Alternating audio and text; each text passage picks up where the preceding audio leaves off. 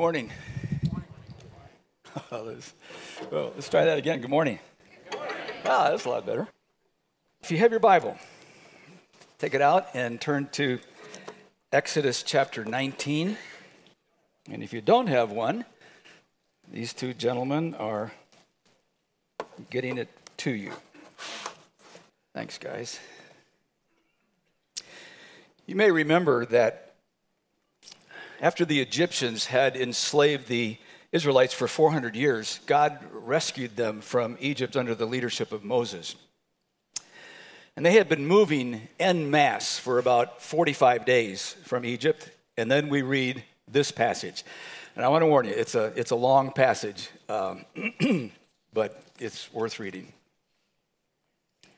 On the third new moon, after the people of Israel had gone out of the land of Egypt, on that day they came into the wilderness of Sinai. They set out from Rephidim and came into the wilderness of Sinai, and they encamped in the wilderness. There Israel encamped before the mountain while Moses went up to God. The Lord called to him out of the mountain, saying, Thus you shall say to the house of Jacob and tell the people of Israel, You yourselves have seen what I did to the Egyptians, and how I bore you on eagles' wings and brought you to myself. Now, therefore, if you will indeed obey my voice and keep my covenant, you shall be my treasured possession among all peoples, for all the earth is mine. And you shall be to me a kingdom of priests and a holy nation. These are the words that you shall speak to the people of Israel. So Moses came and called the elders of the people and set before them all these words that the Lord had commanded him. And all the people, not just the priests or the elders, all the people answered together and said, All that the Lord has spoken, we will do. And Moses reported the words of the people to the Lord. And the Lord said to Moses, Behold, I am coming to you in a thick cloud, that the people may hear when I speak with you, and may also believe in you forever.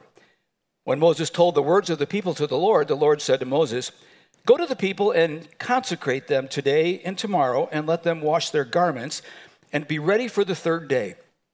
For on the third day the Lord will come down on Mount Sinai in the sight of all the people. And you shall set limits for the people all around, saying, Take care not to go up into the mountain or touch the edge of it.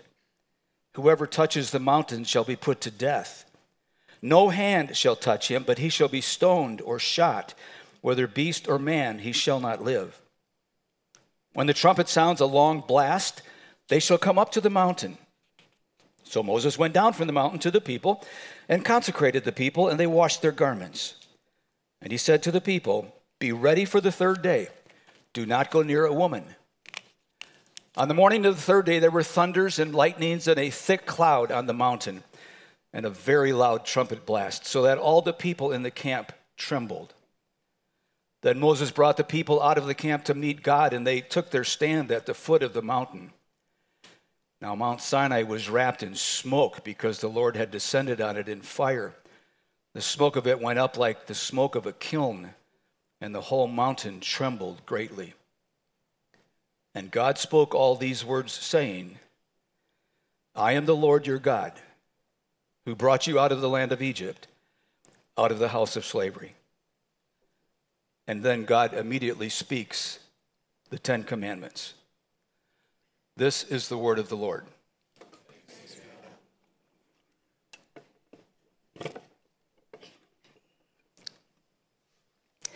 Before I begin, I want to make a, a few uh, introductory statements. This morning, we're, we're looking at the introduction to the Ten Commandments.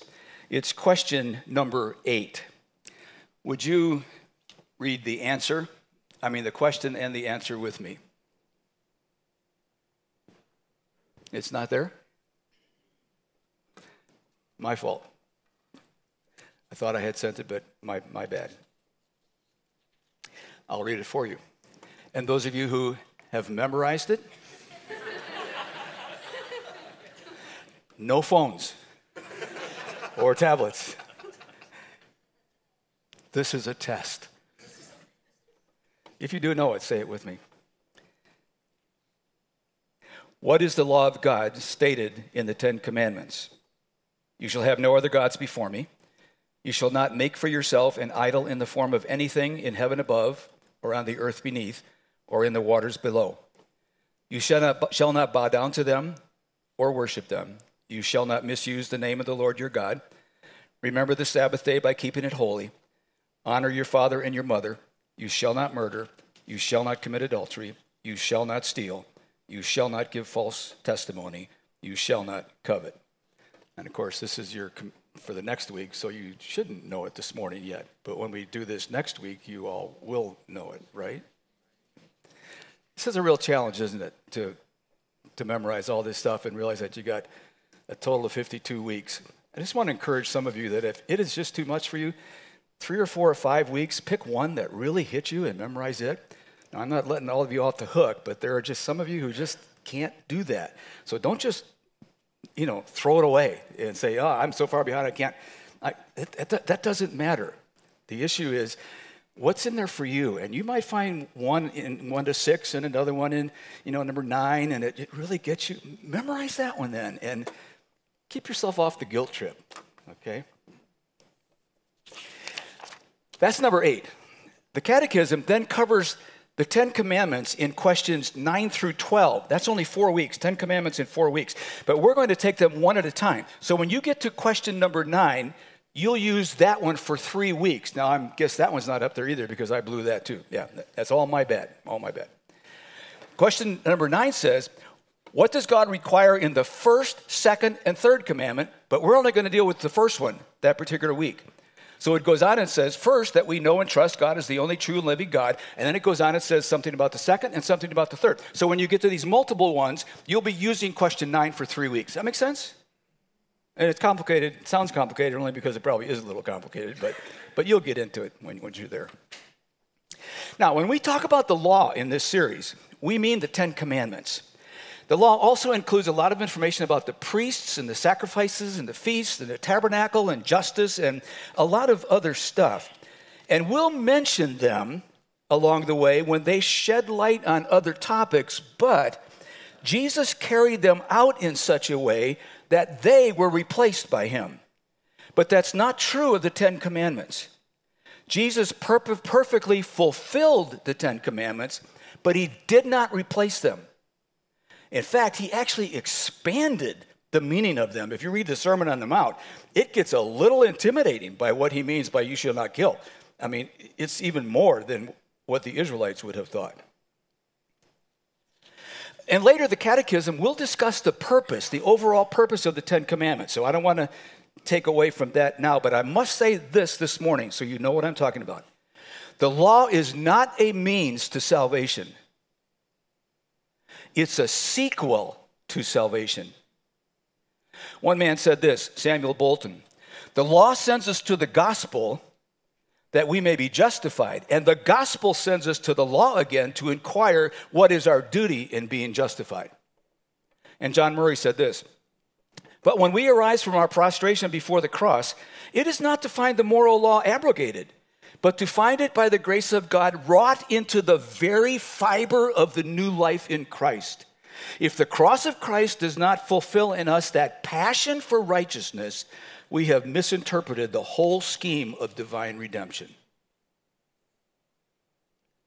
We keep the law to show our love for God.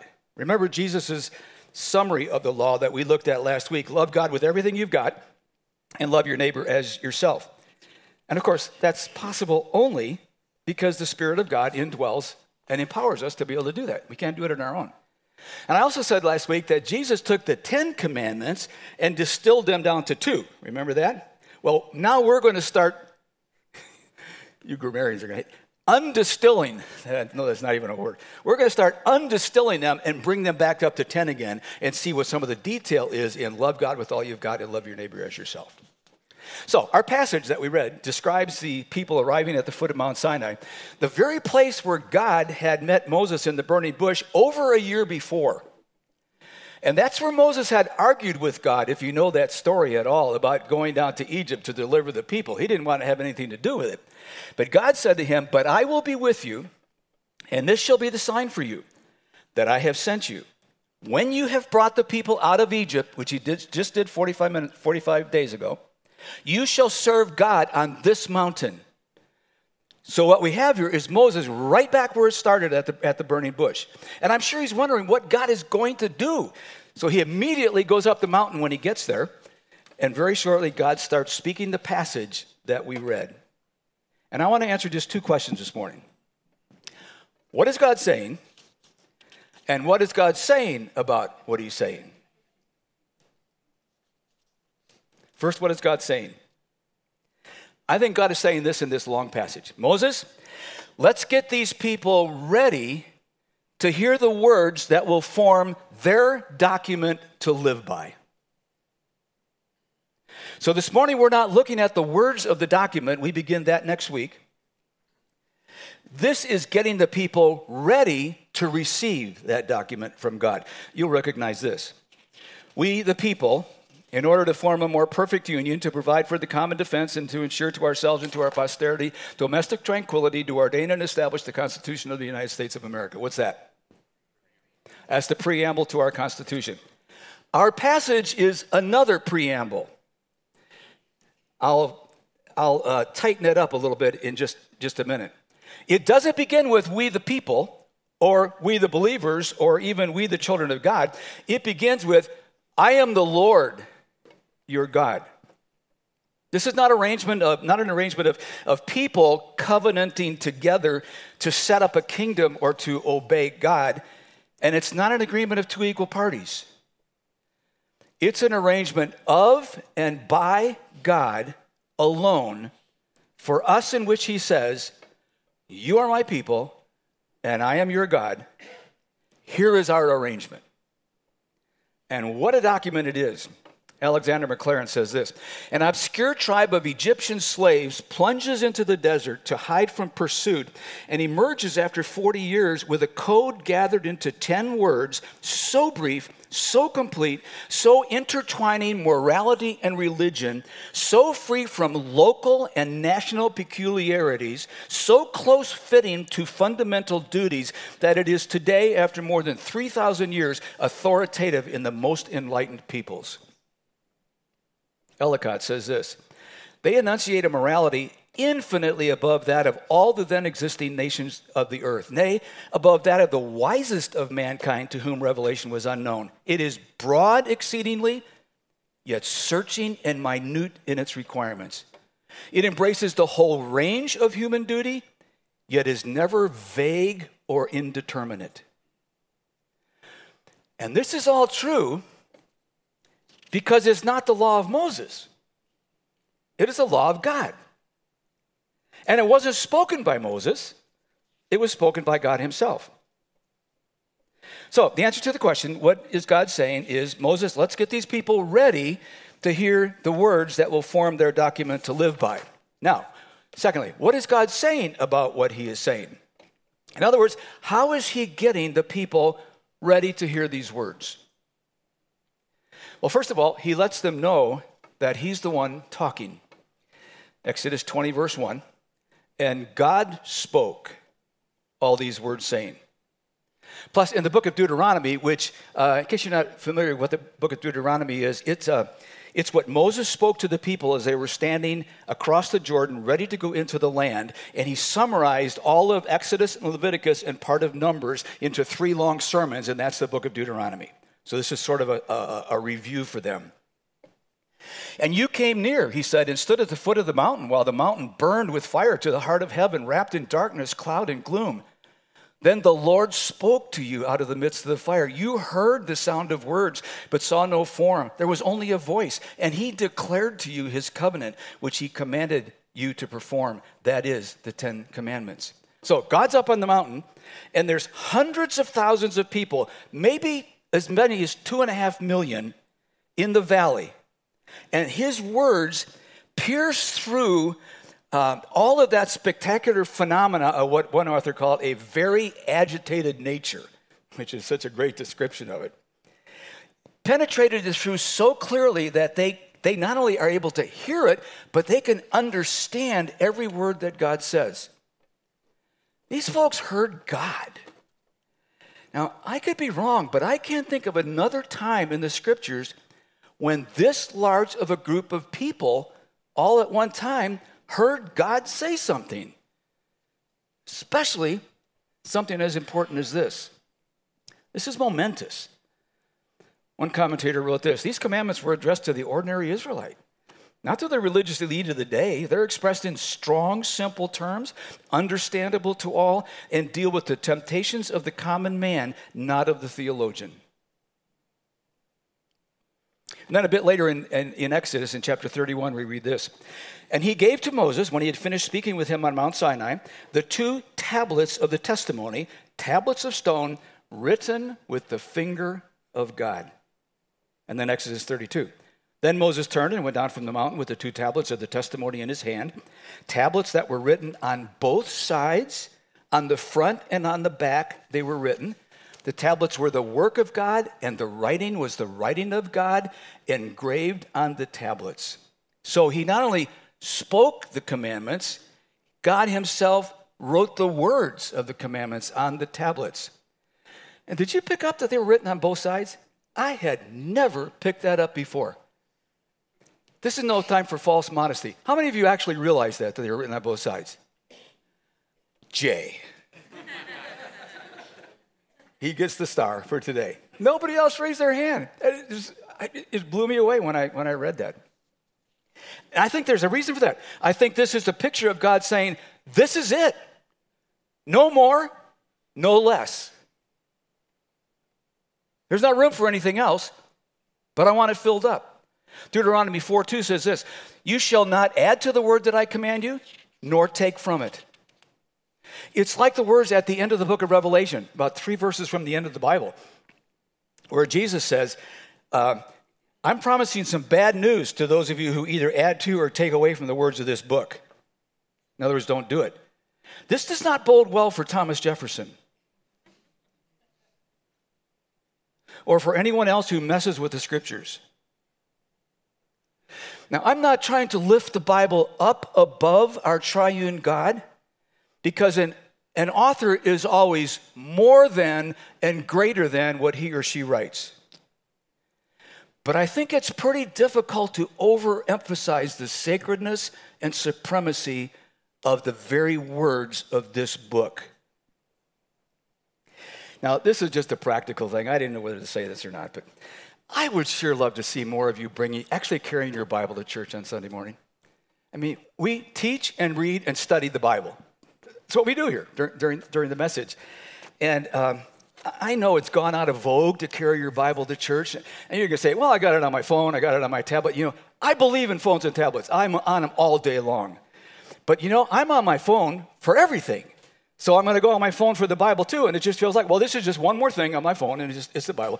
So I'm kind of one of those old guy generations, you know, where I like to have the Bible, this very thing, in my hand to do that.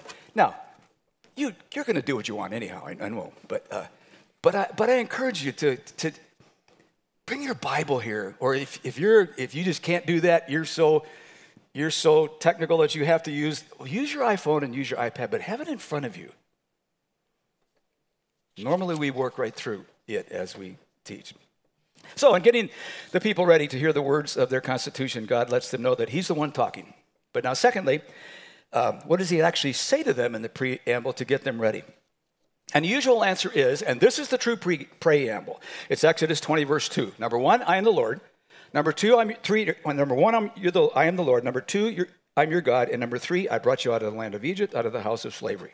That's the formal preamble, and then the Ten Commandments follow immediately. Now, to a lot of people, that sounds kind of cold and sterile. It's kind of like the clank of chains or the rattle of padlocks, uh, uh, like what Ron Mehl wrote. People who have trouble with this hear God saying, You mess with me, you step out of bounds, and I'll fry you like a bug on a transformer. Well, I want to show you that a response like that really misses the point completely. Those of you who have a history of, of hearing me speak have probably picked up that uh, context is very important for me, where something fits. Uh, Robert Penn Warren, who is a, a great author, wrote this Reality is not a function of the event as an event, but of the relationship of that event to the past and to the future. In other words, context. And this part of the Bible is no exception. The passage we read from Exodus 19, even though it was long, is not part of the formal preamble to their constitution, but it's so critical as the setting for this monumental event that I personally have labeled it the pre preamble. I think it's that important. And before the statements, number one, I am the Lord. Number two, I'm your God. Number three, I brought you out of the land of Egypt and out of the house of slavery. Before those three statements came booming out of all that thunder and lightning and clouds and, and, and God's strong voice, they had heard these statements from chapter 19, verse 4. You yourselves have seen what I did to the Egyptians, how I bore you on eagle's wings and brought you to myself. Doesn't that sound different? Sounds more caring, more loving. And I want to show this morning that these two statements of three things each are actually three couplets. So here's the first couplet. In the preamble, I am the Lord. And the second part of that is, You yourselves have seen what I did to the Egyptians in the, in the uh, pre preamble. Remember, we're talking about what God said to them to get them ready to hear their constitution. So the first couplet, I am the Lord, and it's spelled all capital letters in the scriptures. And that means that is the name Yahweh. It's the name that God gave to Moses at the burning bush when he said, Who am I going to tell them sent me? And he says, Tell them I am sent you. Uh, it was so sacred to the Jews that they wouldn't even pronounce that name. That, that, that name means he is eternal, no beginning. It means he is self existent, nobody ever gave anything to him. He's, he's the first cause of all things. He's the all powerful, the all knowing, the, the almighty, the all controlling one. And we've studied some of this in earlier questions of the catechism. And because of who he is, he has an, and I've chosen this word purposely, he has an incontestable right to command and expect obedience just because of who he is. Now, the second part of this couplet, Exodus 19:4. You yourselves have seen what I did to the Egyptians. You see, no one but a God like that could have done those things. Do you remember the plagues he threw at the Egyptians? Uh, let's review them quickly. Number one, water of the Nile turned to blood. Not just red food coloring, Blood. Blood. Frogs take over the land, literally. Dust became gnats, literally. Swarms of flies, a disease killing all the livestock, boils on men and other animals, hail killing all the crops, locusts eating everything left after the hail, including every leaf on every branch of every tree. Pitch black darkness for three days. You couldn't see your hand in front of your face for three days. And then, of course, the 10th plague the death at midnight of every firstborn from Pharaoh down through the livestock. And every one of those happened on command. And every one of those ceased on command. So there could be no natural explanations for it. It's the power of God doing that. And not a one of those touched even one Israelite, only the Egyptians. And then there was the Red Sea event, delight for the Israelites, and total devastation for Pharaoh and, and the mightiest army in the world at the time. This is miraculous stuff, and only a God like the Lord, I am, could pull it off. And so when we broaden the context to include the preamble, the words, I am the Lord, get filled out. And I think they would lead a. Uh, a sensitive and sincere Israelite to say something like this This is a God of power who is speaking these words to me. And I've seen that power firsthand. With all those plagues and that Red Sea experience, I can trust him and obey him. Even though this is pretty scary stuff, not only hearing God speak, but also this incredible thunder and lightning and clouds and trumpet blasts. So that's the first couplet. Second couplet. I am the Lord, your God. And in the pre preamble, you have seen how I bore you on eagle's wings. It's really significant that uh, the word your in I am the Lord your God is singular. God is talking to the entire nation, but also in a unique way, he's speaking to each Israelite as an individual person. To each of them, he is saying, I am your God. I love you. I don't love generically, I love specifically. I don't love en masse, I love individually. I am your God. And this, by the way, is backed up in the Ten Commandments themselves, because each of the Ten Commandments was written, You shall not, you shall not. That you is you, it's not y'all. Thomas Watson says this The commandments concern every one, and God would have each one take it as spoken to him by name. Though we are forward to take privileges to ourselves, yet we are apt to shift off duties from ourselves to others. Therefore, the commandment is in the second person singular, that everyone may know that it is spoken to him, as it were, by name. Now, second part of that couplet how I bore you on eagle's wings. This, this metaphor is, uh, we just had our second great grandchild uh, two, two days ago. And uh, it was a rough pregnancy. But uh, like some of you ladies that are here pregnant right now, I mean, this statement makes sense. This metaphor is nine months pregnant with meaning. I mean, it is full. It is just. Uh, how many of you either read or had your kids read Ranger Rick when you were younger or they were younger? Just a few. Ah, Will, you're not that old either, so you, I'm glad to see that. Uh, talked a lot about eagles in, in Ranger Rick. Talked about a lot of stuff, but uh, talked a lot about eagles, how they love and protect their young. The mama eagle will make a nest at least eight feet by eight feet. Now, the largest one on record was nine feet wide, get this, by 20 feet deep and weighed more than two tons. And you think you have a great crib for your baby. the eagle is strong, particularly the pectoral muscles, which support their wings, and they use those wings a lot for their young. Uh, an eagle does not carry her young in her claws like other birds. The young eagles attach themselves to the back of the mother eagle, so that any arrow from a hunter down below has to go through the mother to be able to get to the baby on the back.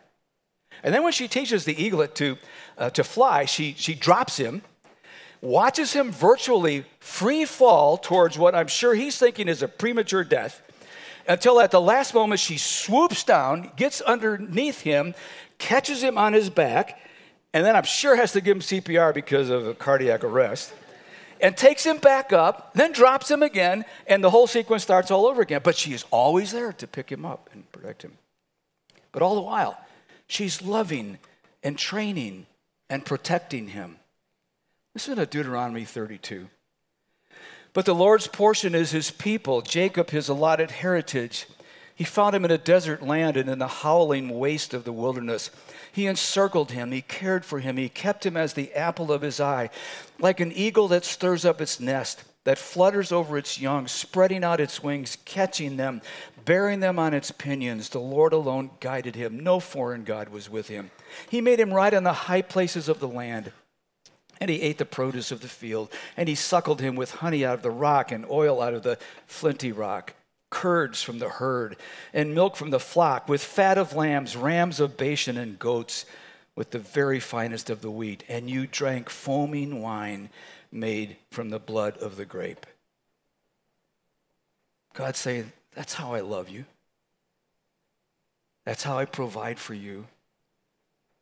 That's how I protect you. And did you know that the eaglet will only work with one, uh, the eagle will only work with one eaglet at a time? And so does God, even in this passage. The words in Exodus 19 are obviously to the assembly of the Israelites, but the picture is not of God carrying all of them as an eagle at one time on his back. It is not, I bore you on an eagle's wing, one eagle all at once. It's, I bore you on eagle's wings, many eagles, one by one. This goes right back to God saying, I am your singular God. It's like God is telling Moses, please, Moses, tell them, make sure that you remind them before I give these commands, how much I love them and am protecting and providing for them. I think, again, this would lead a sensitive Israelite to say something like, This is a God of love who is speaking to me. And I saw that love. On this 45 day trip, when we ran out of water, he brought it out of a rock. When we ran out of food, he, he dropped manna from the sky. And when the Amalekites tried to fight us at Rephidim, God overwhelmed them. He has loved and provided for and protected us. He seems really scary right now behind that power display up on the mountain, but I know there is a heart of love there. I can trust him and obey him. And that reminds me of so many New Testament epistles, like, like the book of Ephesians, for example. You've got chapters 1 to 3, where God lists out everything that He has done for us and how much He loves us because of what He did for us. And then you get to the chapters 4 to 6 in the book of Ephesians, and, and it's like He says something like this Okay, now, on the basis of all of that, here are some things I want you to do or not do. There are all kinds of commandments in the New Testament. All kinds. But that's all out of love from God, as I'm going to show in a minute. So, me speaking to you, I must, I must tell you, little eaglet, that when God demands obedience, you and I should never hear the clank of chains and the rattle of padlocks. You and I should hear a whisper in our ear that says, I love you. I, I love you with a perfect love. And I know what is best for you to do and not do. Third couplet. Who brought you out of the land of Egypt, out of the house of slavery? That's the preamble, pre preamble. I brought you to myself. This is the picture, of course, of, of redemption that just saturates the scriptures. And God not only redeems from someone, the Egyptians, but he redeems them for someone himself.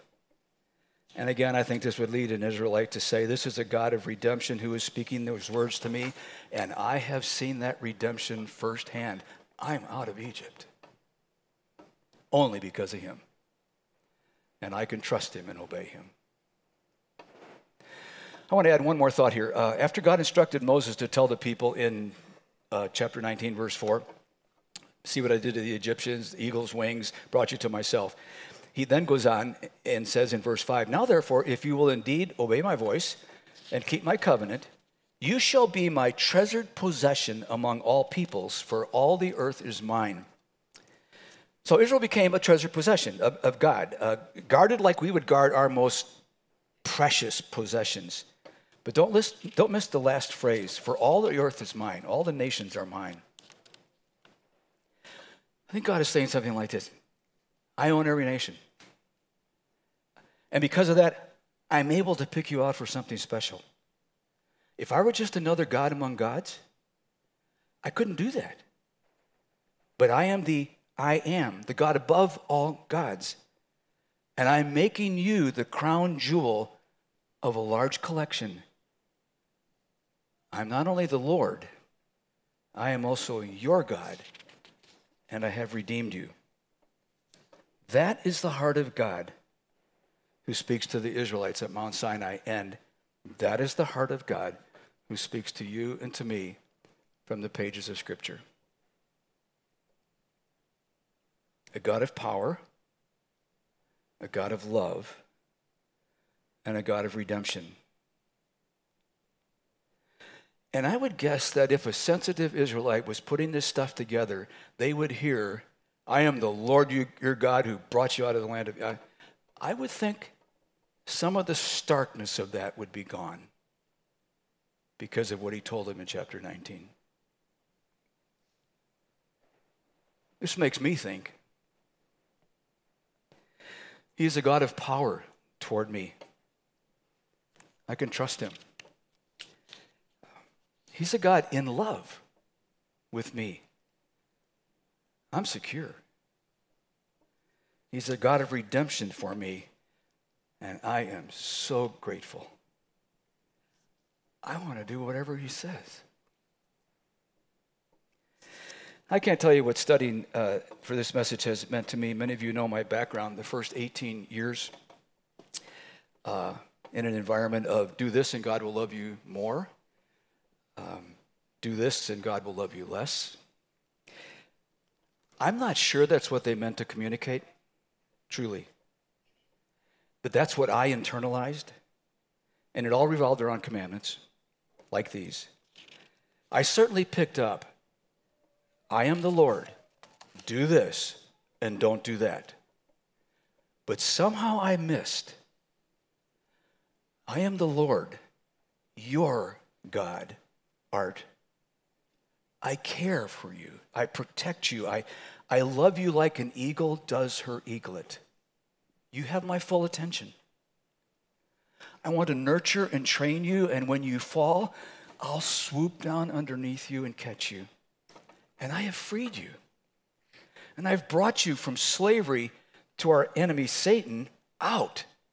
And I've brought you to myself, and you're my treasured possession. Now, because of that, Art, here are some things I want you to do and not do because I know exactly how you tick. I made you, every detail of you. And I know what will bring you the greatest joy possible and what will bring you heartache. And I love you way too much to just let you blunder into heartache and miss the joy I have arranged for you to experience. And by the way, I know you can't pull this off by yourself, as hard as a Dutchman may try. That's why my spirit resides permanently in your heart to live my kind of life through you. You see, um, beloved, and I mean that word. The laws given by God are not the commandments of a despot. They're the commandments of a powerful, loving liberator. They are not the walls and barbed wire fence of a prison. They are the fences of a pasture in which He knows we can live and breathe and feed and flourish. They're the environment in which we were created to prosper. They're kind of like the haven designed to keep us free and protect us from going back to prison. Individual prisons of sin. And they're all of that because they're a picture of the character of God. That's who He is. And that's what his desire is for us to become like him. And they're birthed in love. I, I now understand why Ron Mehl entitled his book on the Ten Commandments, The Tender Commandments. It's a great title. Listen to Deuteronomy 6. When your son asks you in time to come, What is the meaning of the testimonies and the statutes and the rules that the Lord our God command, has commanded you? Then you shall say to your son, We were Pharaoh's slaves in Egypt, and the Lord brought us out of Egypt with a mighty hand. And the Lord showed signs and wonders great and grievous against Egypt and against Pharaoh and all his household before our eyes. And he brought us out from there that he might bring us in and give us the land that he swore to give to our fathers. And the Lord commanded us to do all these statutes to fear the Lord our God for our good always. That he might preserve us alive as we are this day. And it will be righteousness for us if we are careful to do all this commandment before the Lord our God as he has commanded us. One more thing. What does God have them do to get ready to hear his words besides speaking to them? Why the three day thing? Did you pick that up in the passage? When he said, Moses, go down, make them clean up, you know, make sure they get ready for when, when I talk to them. But God required a, ritual cleanliness for the Israelites to be in his presence. Otherwise, he couldn't communicate with them. So he wanted them in the right shape to be able to not only hear his voice, but also want to obey his voice. He, he wants them clean when they hear these words. And since Jesus, we're no longer into this ritual cleansing stuff, but we all know about spiritual and heart cleansing. Our hearts can so easily get cluttered with stuff and sin. And when that happens, you and I know we can't hear God. And there are times when we won't even hear God because there's just too much sin static in our heart. And over the next week, God is going to be speaking these 10 words directly to us. And I'm asking you this morning to be prepared. Would you join me each week in praying Psalm 139? Search me, O God, and know my heart. Try me and know my thoughts. And see if there be any grievous way in me, and lead me in the way everlasting. And come, having done that. And let me remind you of what the Apostle John says in, his first epistle. If we say we have no sin, we deceive ourselves, and the truth is not in us. If we confess our sins, he is faithful and just to forgive us our sins and to cleanse us from all unrighteousness. My prayer for each of us over these next 10 weeks as we engage these 10 words of God one by one is that we all would be able to wholeheartedly and without any hypocrisy say with the psalmist in Psalm 19 The law of the Lord is perfect, reviving the soul. The testimony of the Lord is sure, making wise the simple. The precepts of the Lord are right, rejoicing the heart. The commandment of the Lord is pure, enlightening the eyes. The fear of the Lord is clean, enduring forever. The rules of the Lord are true and righteous altogether. More to be desired are they than gold, even much fine gold, sweeter also than honey and the drippings of the honeycomb. Moreover, by them is your servant warned. In keeping them, there is great reward. Let the words of my mouth and the meditation of my heart be acceptable in your sight, O Lord my rock and my redeemer. God's love to the Israelites was a valentine written in stone. Later, it would have to be written in blood. And it could be written in blood only by the perfect lawkeeper, who then, because of that, could become the perfect lamb and shed his blood for us, the lawbreakers. It's all backwards. I should be the one paying for that. You should be the one paying for that. But thanks be to God that we can come to this table this morning because it is backwards.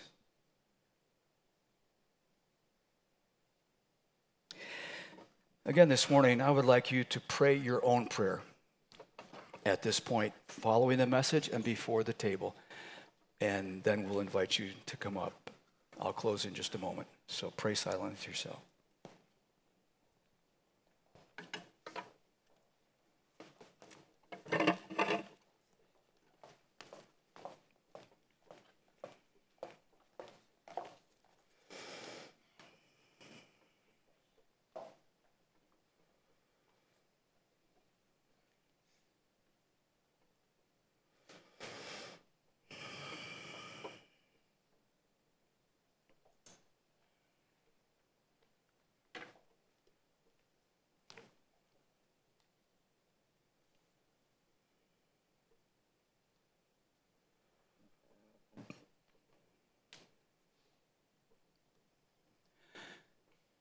Accept each of these prayers, Father, in the name of Jesus our Lord.